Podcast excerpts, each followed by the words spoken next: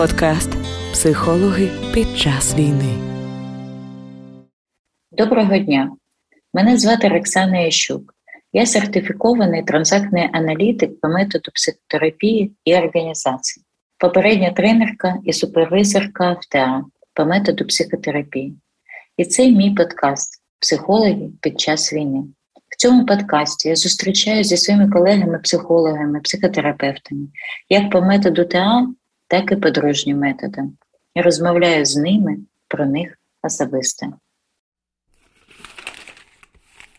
Добрий день, шановне панство. Вітаю вас сьогодні на своєму подкасті «Психологи під час війни». І зі мною сьогодні, прям хочеться сказати в студії, але це не так, на жаль, але зі мною в Zoom Олександр Кліновський. Саша, вітаю. Може, я буду до вас звертатися, Саша? Так, звичайно. Саша, вітаю і прошу вас розказати про себе, про свої ідентичності, чим ви займаєтесь, те, що ви можете про себе розповісти зараз, хто ви є. Оксана, по-перше, дякую за запрошення.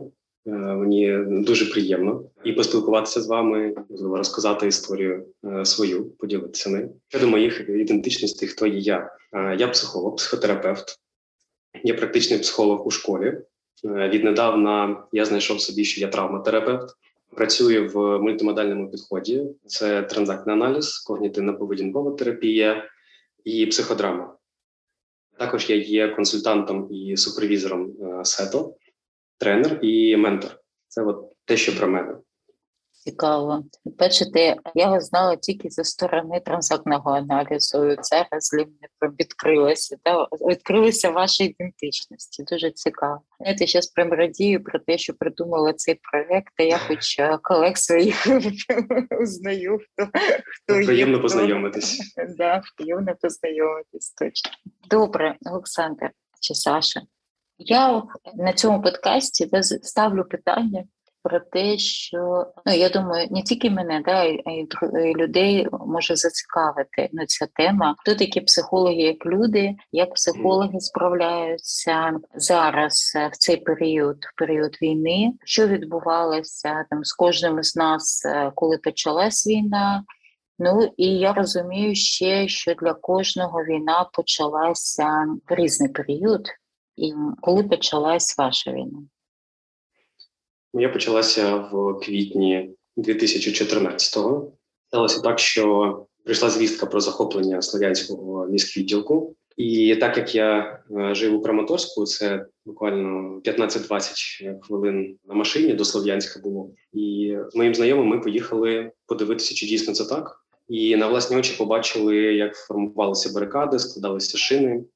І мій знайомий був з фотоапаратом. Ми пішли за барикади. Думали, ми зможемо поспілкуватися.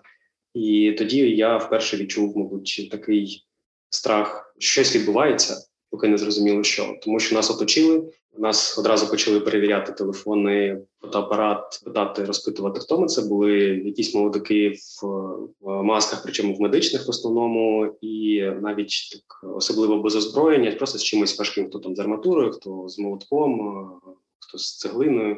І вони нас відвели трошки ближче до міськвідділку, де вже стояли на той момент військові без якихось ознак там приналежності до певної країни, вже з автоматами. І там почали нас вже розпитувати, хто ми, звідки, навіщо приїхали, чому фотографуємо. Нам тоді вдалося вибратися, і ми поїхали додому в той же день. І в той же день, якщо не помиляюсь, було захоплення Краматорська, Краматорського міськвідділку. І відтоді почалось падіння в якусь невідомість і розуміння, що це щось дуже близько. Певний час жив в Краматорську, коли була окупація, і на початку червня, або десь в другій половині червня, ми з друзями виїхали до Києва, тому що вже складно було знаходитися, тим паче мені з моєю позицією проукраїнською. І я розмовляв українською ще задовго до 2014 року, це там десь рік 2010-2011, я повністю перейшов на українську. Багато хто в місті знав, що у мене така позиція дуже проукраїнська. В якийсь момент вийшли листівки з розшуком. Там моє обличчя було, там увага, розшук. Здається, мені приписували, що я там прихильник нацистів. Тобто мене треба знайти і бажано значно. І відтоді я вже зрозумів, що, мабуть, треба щось змінювати в своєму житті, якось змінювати світогляд. Було дуже багато інформації, дуже різної, дуже різко проявилася позиція людей, які були поруч, і на якихось питаннях ми начебто сходилися і були друзями, а от в плані геополітичному, ці всі розмови, вони дійсно дали дуже великий розкіл. Дуже важко було з батьками розмовляти на той момент, тому що таке пострадянське таке виховання теж давало. Благо вони мене готові до діалогу, готові до обговорення і зважують дві позиції. Ну, перше, такий сценарій одразу вимкнувся, що нарешті повернеться молодість і все буде класно. От, вже з 2014 року багато було подій, пов'язаних там з війною, з наслідками війни. Навіть моя робота там як травматерапевта теж це певне включення мене в ці процеси, тому що я працював з ветеранами і з членами їх сімей. Ці всі процеси побачив на власні очі, що відбувалося з ними і частиною їх. А вже ближче до сьогодення війна, яка почалася 24 лютого. Наразі ще скажемо повномасштабне вторгнення, коректніше. Так, вже повномасштабне дійсне вторгнення, нова фаза. Угу. Знаєте, це ж ви розповідаєте, а в мене таке враження, що я опинилася в дійсності в цій книзі Жадана «Інтернат». Читали, я не знаю, може ви читали чи ні його цю книгу, там про вчителя української мови, як він там поїхав за своїм племінником, вже на окуповану територію, там. І от просто там є, спочатку книги, де прям такі ж описання про як робили ці барикади, як він там проходив ці барикади, як його оточили, як теж питали, як він думав, якою мовою відповідати, цей головний герой, як він слухав, якою мовою говорить і з яким акцентом. Ми розуміємо, що навіть коли говорять наші люди російською, то ми говоримо, якщо російською, зі своїм акцентом, а інші агресори, то в них ярко виражений інший акцент, і він, нельзя його нічим сплутати. Ви розповідаєте свою цю історію, а я буду далі стаю, йду по сторінках цієї книги. Думаю, можливо, не знаю, можливо, зараз можна почути багато схожих історій.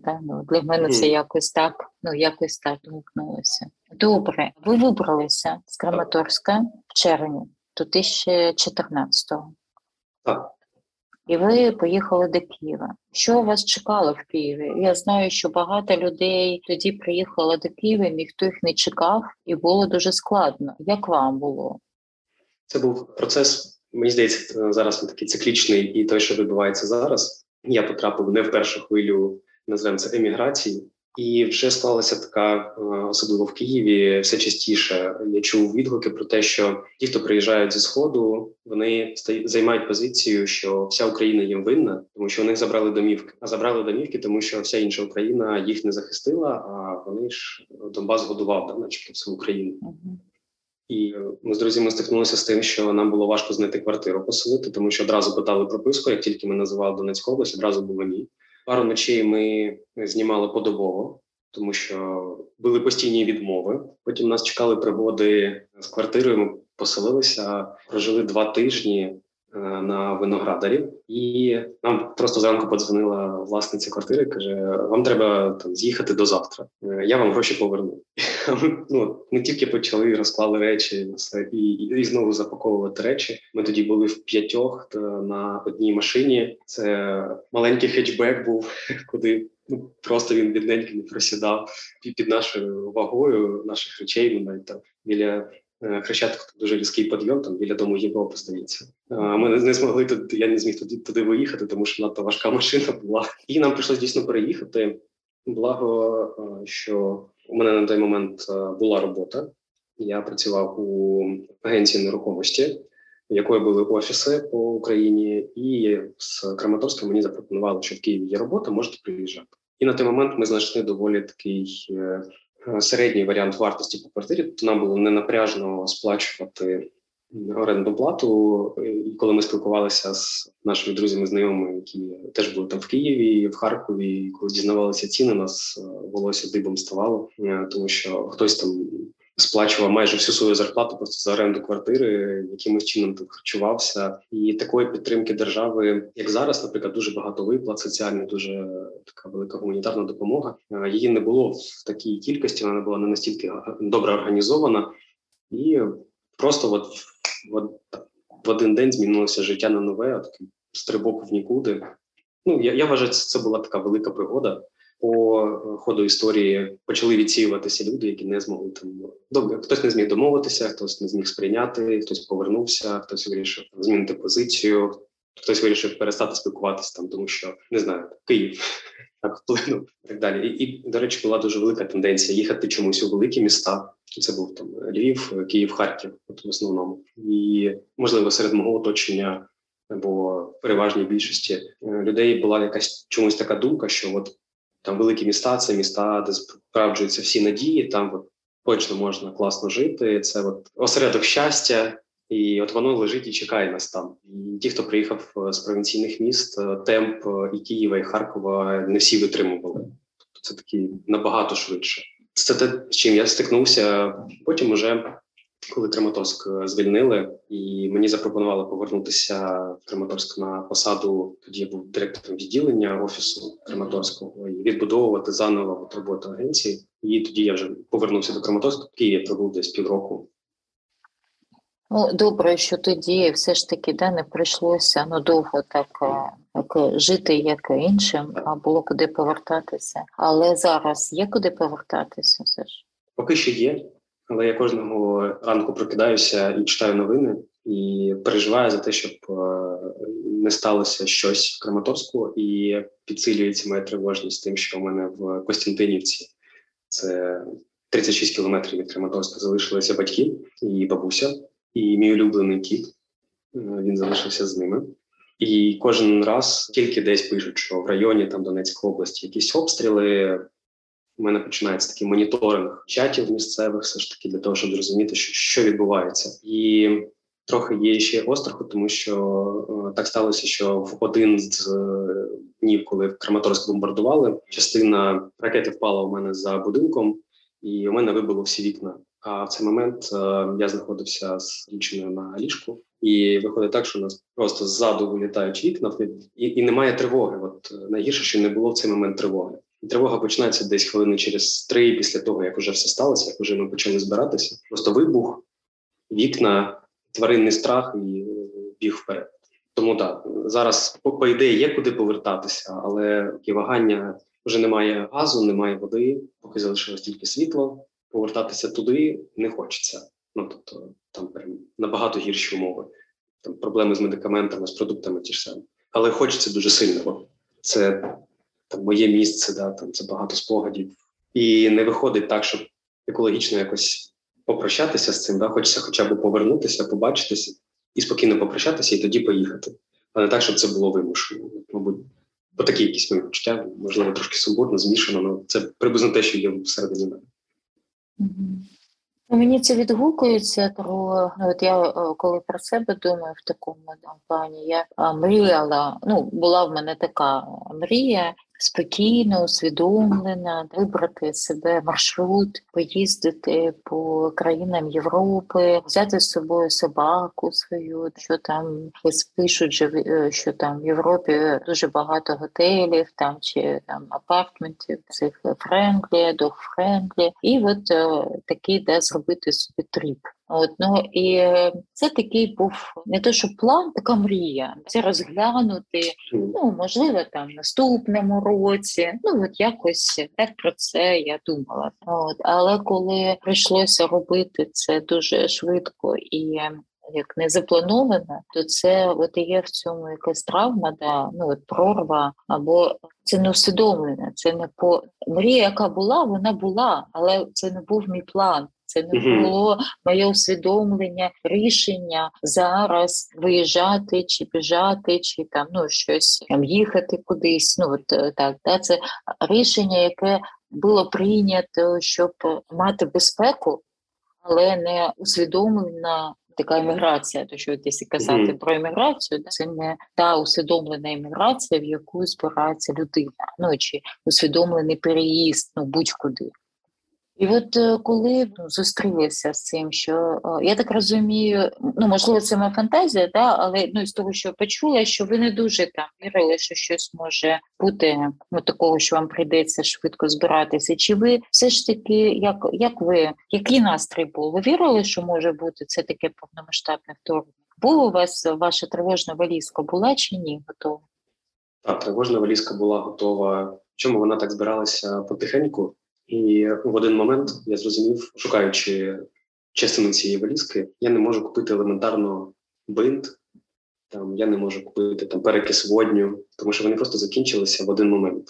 І я зрозумів важливість того, що просто підготуй, постав, нехай воно стоїть. Навіть зараз, коли я знаходжуся там, в безпеці, наскільки це можливо взагалі в даній ситуації, час від часу в мене приходить в голову думка про те, що, слухай, збери, мабуть, валізку, нехай вона стоїть, не дай Бог, щось станеться, просто вона у тебе вже буде. І зараз ми живемо в будинку, я їду в місто, ми трошки за містом живемо.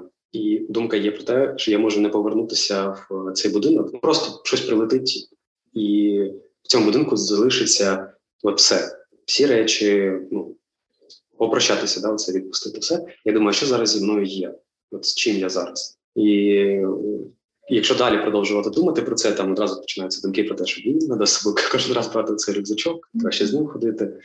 І постійно ця робота з тим, що все нормально, все добре, ти в безпеці. Давай подумаємо логічно, чи були якісь там передумови, тому що так переживати. Окей, давай, якщо навіть щось станеться, що тобі буде перше необхідно? Там такий перелік. Ти там з тим, що у тебе є, ти можеш закрити ці питання? Та. І оцей постійний діалог, такий батьківський з внутрішньою дитиною, це постійна ця тривожна валізка, вона, мабуть, це такі трошки розчарування, що вона не була у мене готова тоді, і мені прийшлося збиратися. І трошки закрити цей гештальт, виправити, як то кажуть, да, свої помилки. А по-друге, така є частина магічного мислення, якщо її зберу, що ж небудь станеться. Я її не збираю. Я такий інколи вагаюсь між цими двома, і приходиться себе повертати в реальність, такий спокійний, безпечний такий простір, тому що дійсно безпечний поки що простір. А так, цікаво було проставляти пріоритети речей, коли збирати поїздку. Тобто є певний об'єм, який я можу взяти.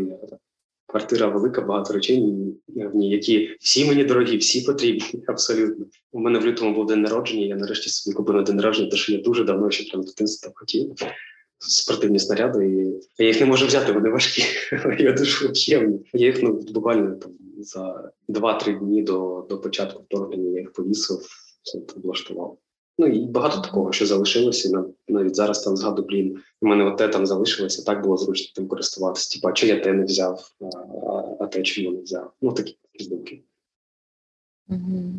Мені багато відгукуються, бо те, що ти про речі, да, я якраз на Новий рік зробила собі такий подарунок, бо почала вести такі курси та дводенні, і закупила такий класний чер, таке кресло для спини, щоб воно було все гаразд, воно дуже дороге, коло 25 тисяч воно коштувало. Я так, це був такий подарунок, да, я так це направлено, це усвідомлено це робила. І я прям думаю про це крісло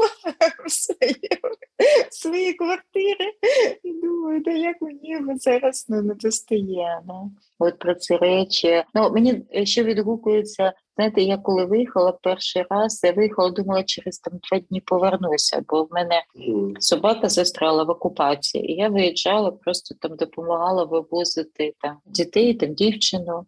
І кинула рюкзак з документами. І там була смінка терміка і все, знаєте, такий лижник, документи і термік. І виїхала так, і 2 тижні я не могла повернутися до Києва. Було дуже небезпечно їхати. А і я там їздила в Польщу за гуманітаркою, і я весь час їздила з цим рюкзаком. Аж я його не могла залишити там, де жила. Я прям почувала цей страх, що а вдруг щось случиться, і в мене тоді не буде даже цього рюкзака, не буде цих документів. Тобто, і що тоді? Я його возила весь час, навіть коли їздила за гуманітаркою з собою в автівці. Тому що я розумію про ці речі, про те, що ви кажете, виїхати. Ну, в цьому є і те, що я ще не можу психологічно повернутися додому, бо от я боюся, що я залишу собаку вдома і вийду, і почнеться тривога, і не дай Бог що. Ну, і я прям не можу це зробити. Я ж не можу по Києву навіть на роботу ходити з собакою своєю. Ну, це такі речі, які, ну, ще, я думаю, ну, як у кожного своя травма в цьому, да? А ми з цим якось справляємося, кожен з нас, да, по-своєму. Ну, і це таке вже, я підвожу до слідуючого питання, мабуть, да? От ми з вами там розмовляємо, і ви кажете про свідомість, про те ж про стан дорослого, та от наш транзакційний термін, про свідомлення ми з вами тут говоримо. Я розумію, що ми як психологи з вами, ми можемо спиратися на ці базисні речі, на цю базисну теорію, яку ми знаємо. Ну, не тільки базисну, та, але це для нас така опора. От, і... А люди, які не мають своєї терапії, там, не мали до війни цієї терапії, там, ну, зовсім не мали ні до 2014-го, ні до 2022-го, які не знають, що їм як робити в таких обставинах, то як їм бути. Може, щось таке ви можете розповісти? Перше – це дихати. Це не забувати дихати. Тому що часто... Коли стається стресова подія, помічаєш, що завмирає дихання, і ти також так. І все, і в цьому стані людина продовжує жити, і воно прямо в тілі залишається. От не контролювати дихання, просто пробувати спокійно дихати. Друге – це слідкувати за своїми думками. Тому що деякі вони пролітають настільки швидко, що навіть не помічаєш. Якщо не буде тут і зараз, важко потім знайти, звідки почалося, що мене так накрило.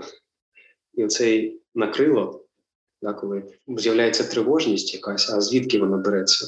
І ми повертаємось до тих думок, так, а про що я таке думав секунду тому, що відбулося, що я подумав, да, і чому зараз я так почуваюся, що в мені зараз відбувається таке. І, мабуть, бути егоїстичними. Для мене це було таке відкриття думати дійсно про себе. Важко пояснити, у нас цей егоїзм, він закладений як щось негативне, така негативна конотація в нього закладена, і люди сприймаються як щось погане. Да, це начебто думати тільки про себе. А в момент, коли погано тобі, от відповідальність взяти за себе, от спочатку допомогти собі, от це такий рівень здорового егоїзму, що спочатку я стабілізую себе і потім допоможу всім іншим. На своєму, на власному прикладі я зрозумів це як психолог, тому що дуже сильно пірнув у рятівництво. І ці всі волонтерська допомога безоплатна, дуже багато в різних проєктах, чатах, в усіх формах, які я міг собі дозволити. І якщо там стандартний сеттинг є 50 хвилин, там година, то тут консультації могли бути 15 хвилин, 30 хвилин, і це ненормовано. І бувало так, що набувалося 1,5-2 десятки консультацій на день. В якийсь момент я відчув, наскільки мені важко стає допомагати. Це прям фізичне відчуття, коли от не хочеться брати там ноутбук до рук, коли не хочеться ні з ким спілкуватися, от настільки все. І тоді я зрозумів, що дійсно спочатку про себе дбаємо, а потім дбаємо про інших, тому що в такому стані я ж нікому не можу допомогти. І це от маску на себе спочатку, потім на дитину. Це правило діє однозначно. Тому здоровий егоїзм зараз обов'язкова така навичка, навчитися в собі, це турботі про себе. Я вчора сиділа, працювала, і вдруг почула дуже приголомшливий гул. І такий гул, знаєте, як будто би, от перейду російською, бо не знаю, як це українською сказати, будто істребітель летить. Ну, це винищувач, так? Да? Винищувач, так. Да? І я як сиділа за своїм лаптопом, і я прям зрозуміла, що я таки завмерла.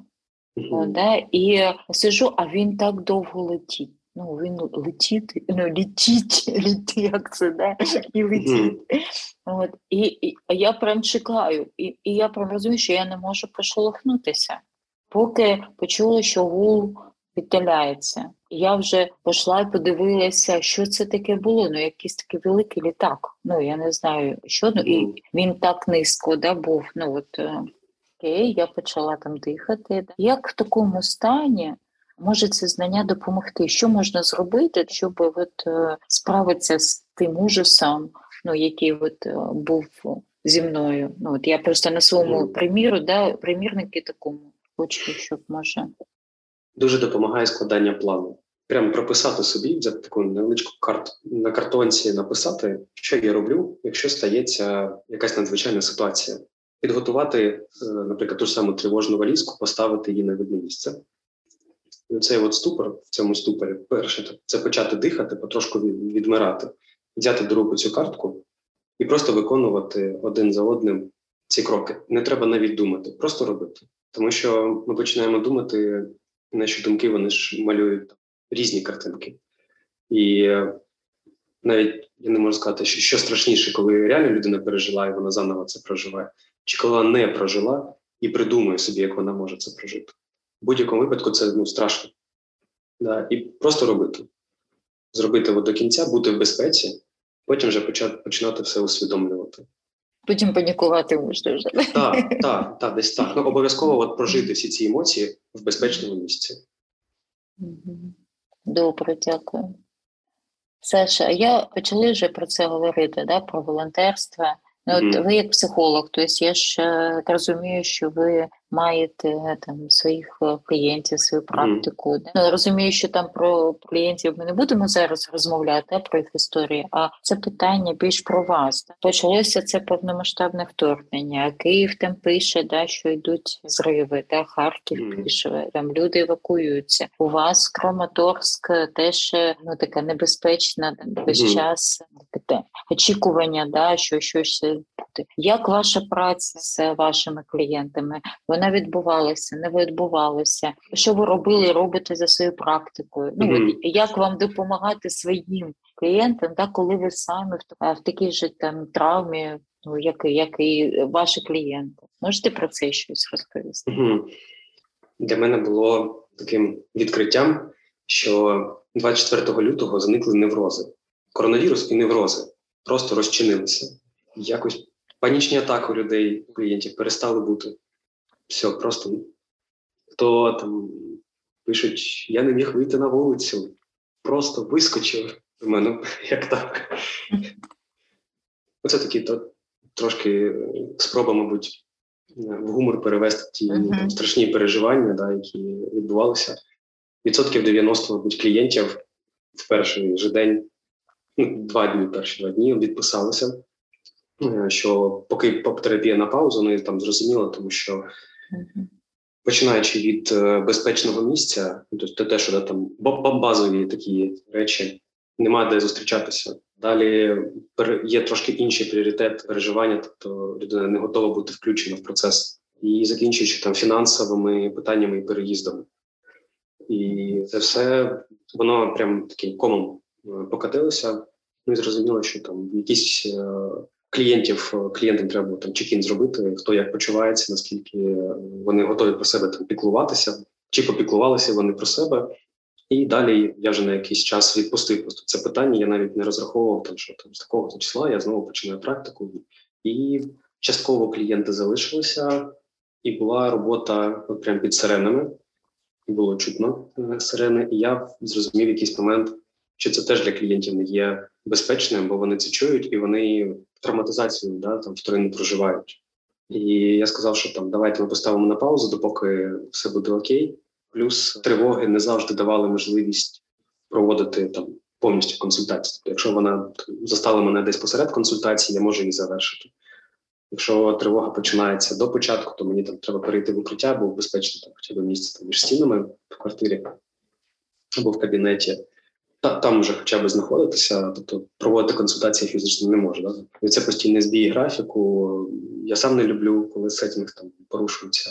І моя позиція була, якщо я порушую, то чому клієнти не можуть порушувати, щоб у нас там рівноправні відносини залишалися. Я попросив, щоб ми поки припинили терапію, якщо будуть якісь питання нагальні, ми їх там розбирали. І в якийсь момент я включився в волонтерську більшу діяльність.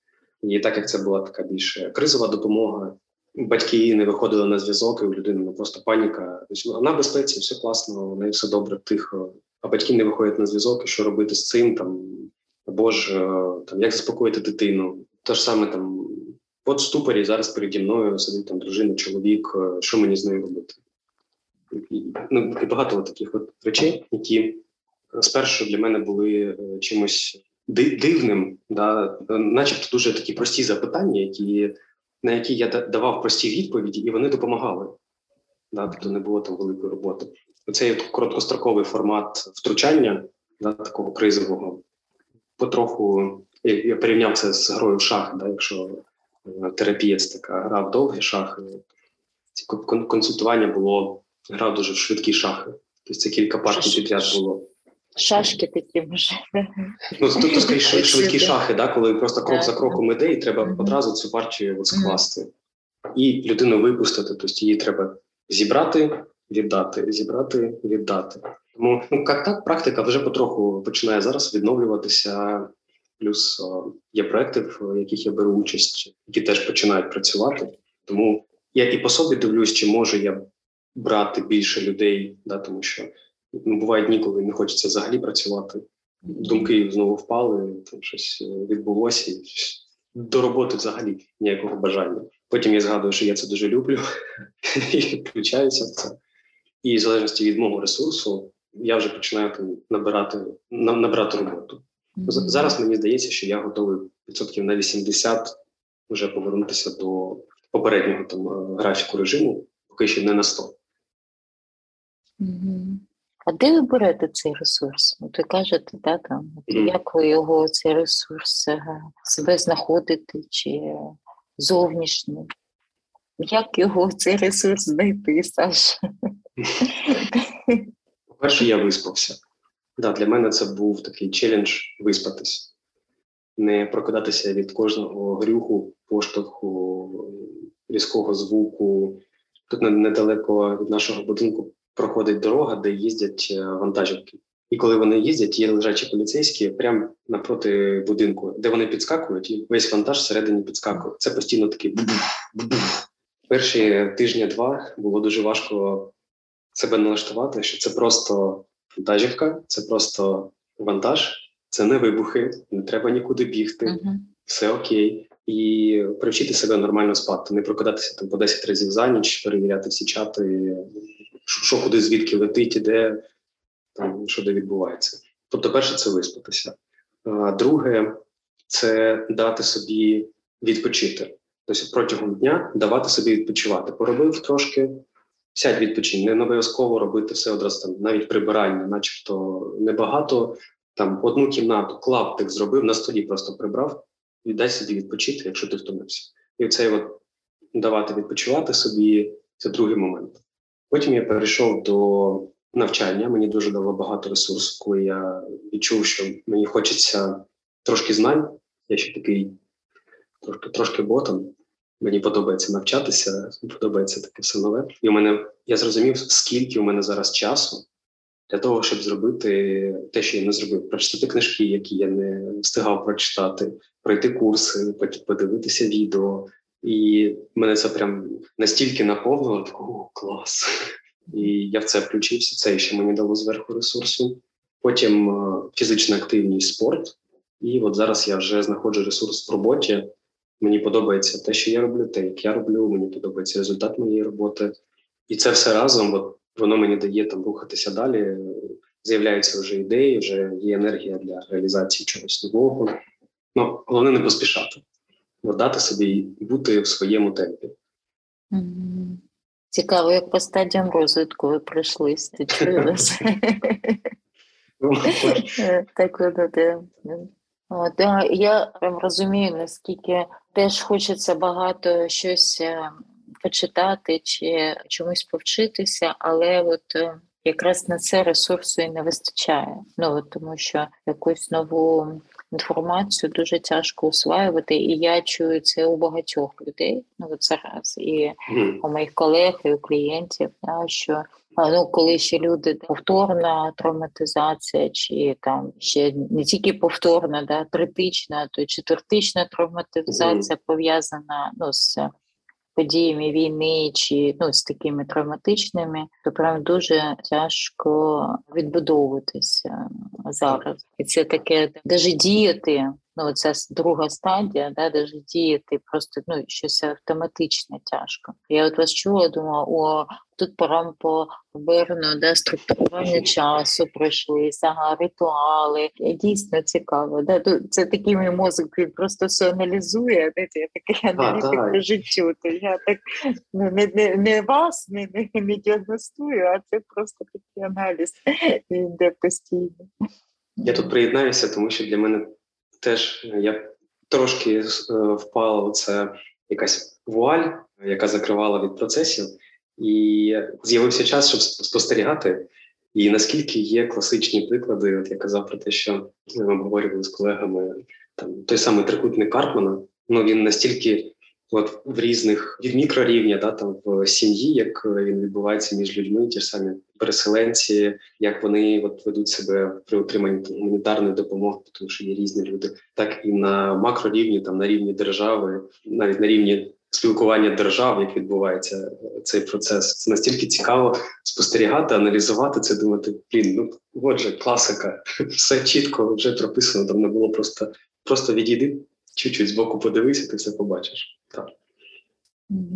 Я якраз вчора йшла, з Вірою поки гуляла, думала, я зараз там готовлю матеріал до семінару, і він пов'язаний з почуттями. Ну, і знаєте, йдеш, йду і рефлексую на цю тематику, думаю, да, там, що додати, що не додати. І воно, ну, коли там я про це думаю, буває, щось впливає з якоїсь теми, і ага, от воно, да, ось.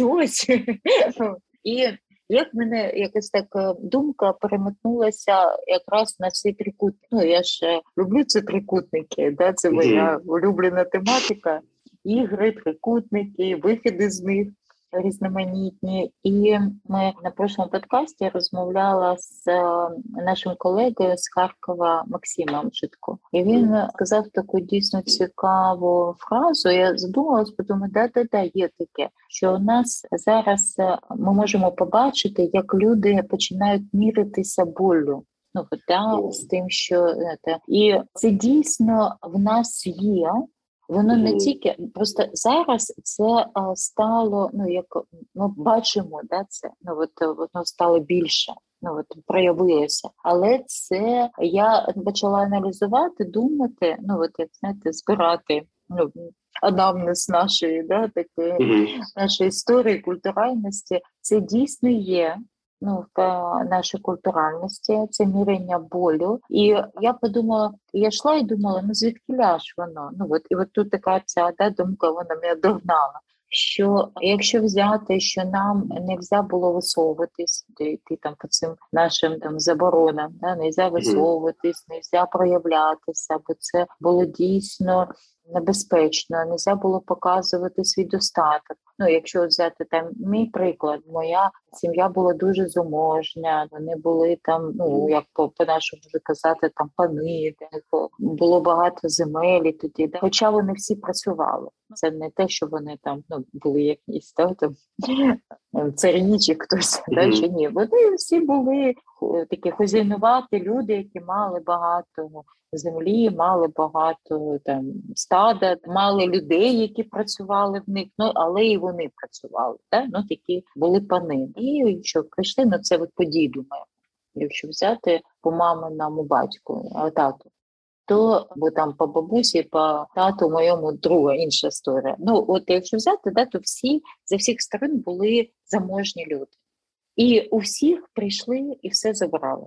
що по тату, що по матусі моєї. Все в нашій сім'ї. От в мене з двох сторін розкулачення, еміграція, розстріл, смерті. І от моя бабуся, я коли маленька була, я не розуміла, я не знала. Вона дуже не любила, щоб хтось приходив до нас із моїх друзів. Дуже не любила. Я прям плакала. Хотіла, щоб, чого, до всіх же приходить, а чого до нас не взяли. А вона прям хотіла, щоб якщо даже хтось приходить, то вона знала цю людину, вона знала, хто вони є, чи щось треба запрятати, щоб не бачили. А я цього не розуміла тоді. От потім вже, коли я виросла, і Союз розвалився, і психотерапія особлива, я почала про це розуміти. І от я підводжу до це такий дивний круг, можливо, таке дивне коло, але до цієї теми. Що якщо запитати у людей, як там ти живеш, то наші люди, як правило, кажуть, та уже нічого гарного, і починають жалітися. Mm-hmm. А тут якщо інше, та чого, та в тебе все ще нормально, а от в мене, mm-hmm. взагалі торба і біда. Да? І як би це жаління, оце мірування болю може, теж, воно сприяє виживанню. Коли в мене дуже щось погано, то я маю змогу вижити таким чином. Це може дивно звучить, але це така в мене думка прийшла, що це таке міряння білю, воно дуже в цьому параметрі працює з цим жалінням, що в мене все погано. Да. Це теж моя улюблена тема для роздумів з приводу такої національної якоїсь ідеї, і дивно, якби було б інакше, тому що, наприклад, період Голодомору, і потім Друга світова, прабабусі, бабусі, батьки, діти – це всі люди, які пронесли цей біль, і вони передали його тим, хто ще цього не знав. Далі Радянський Союз був.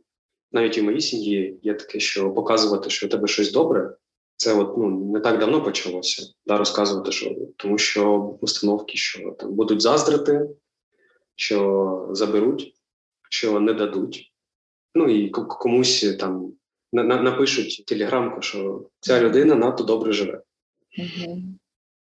Тому покоління передає, а вже наша задача поставити під сумнів цей сценарій і вийти з нього далі.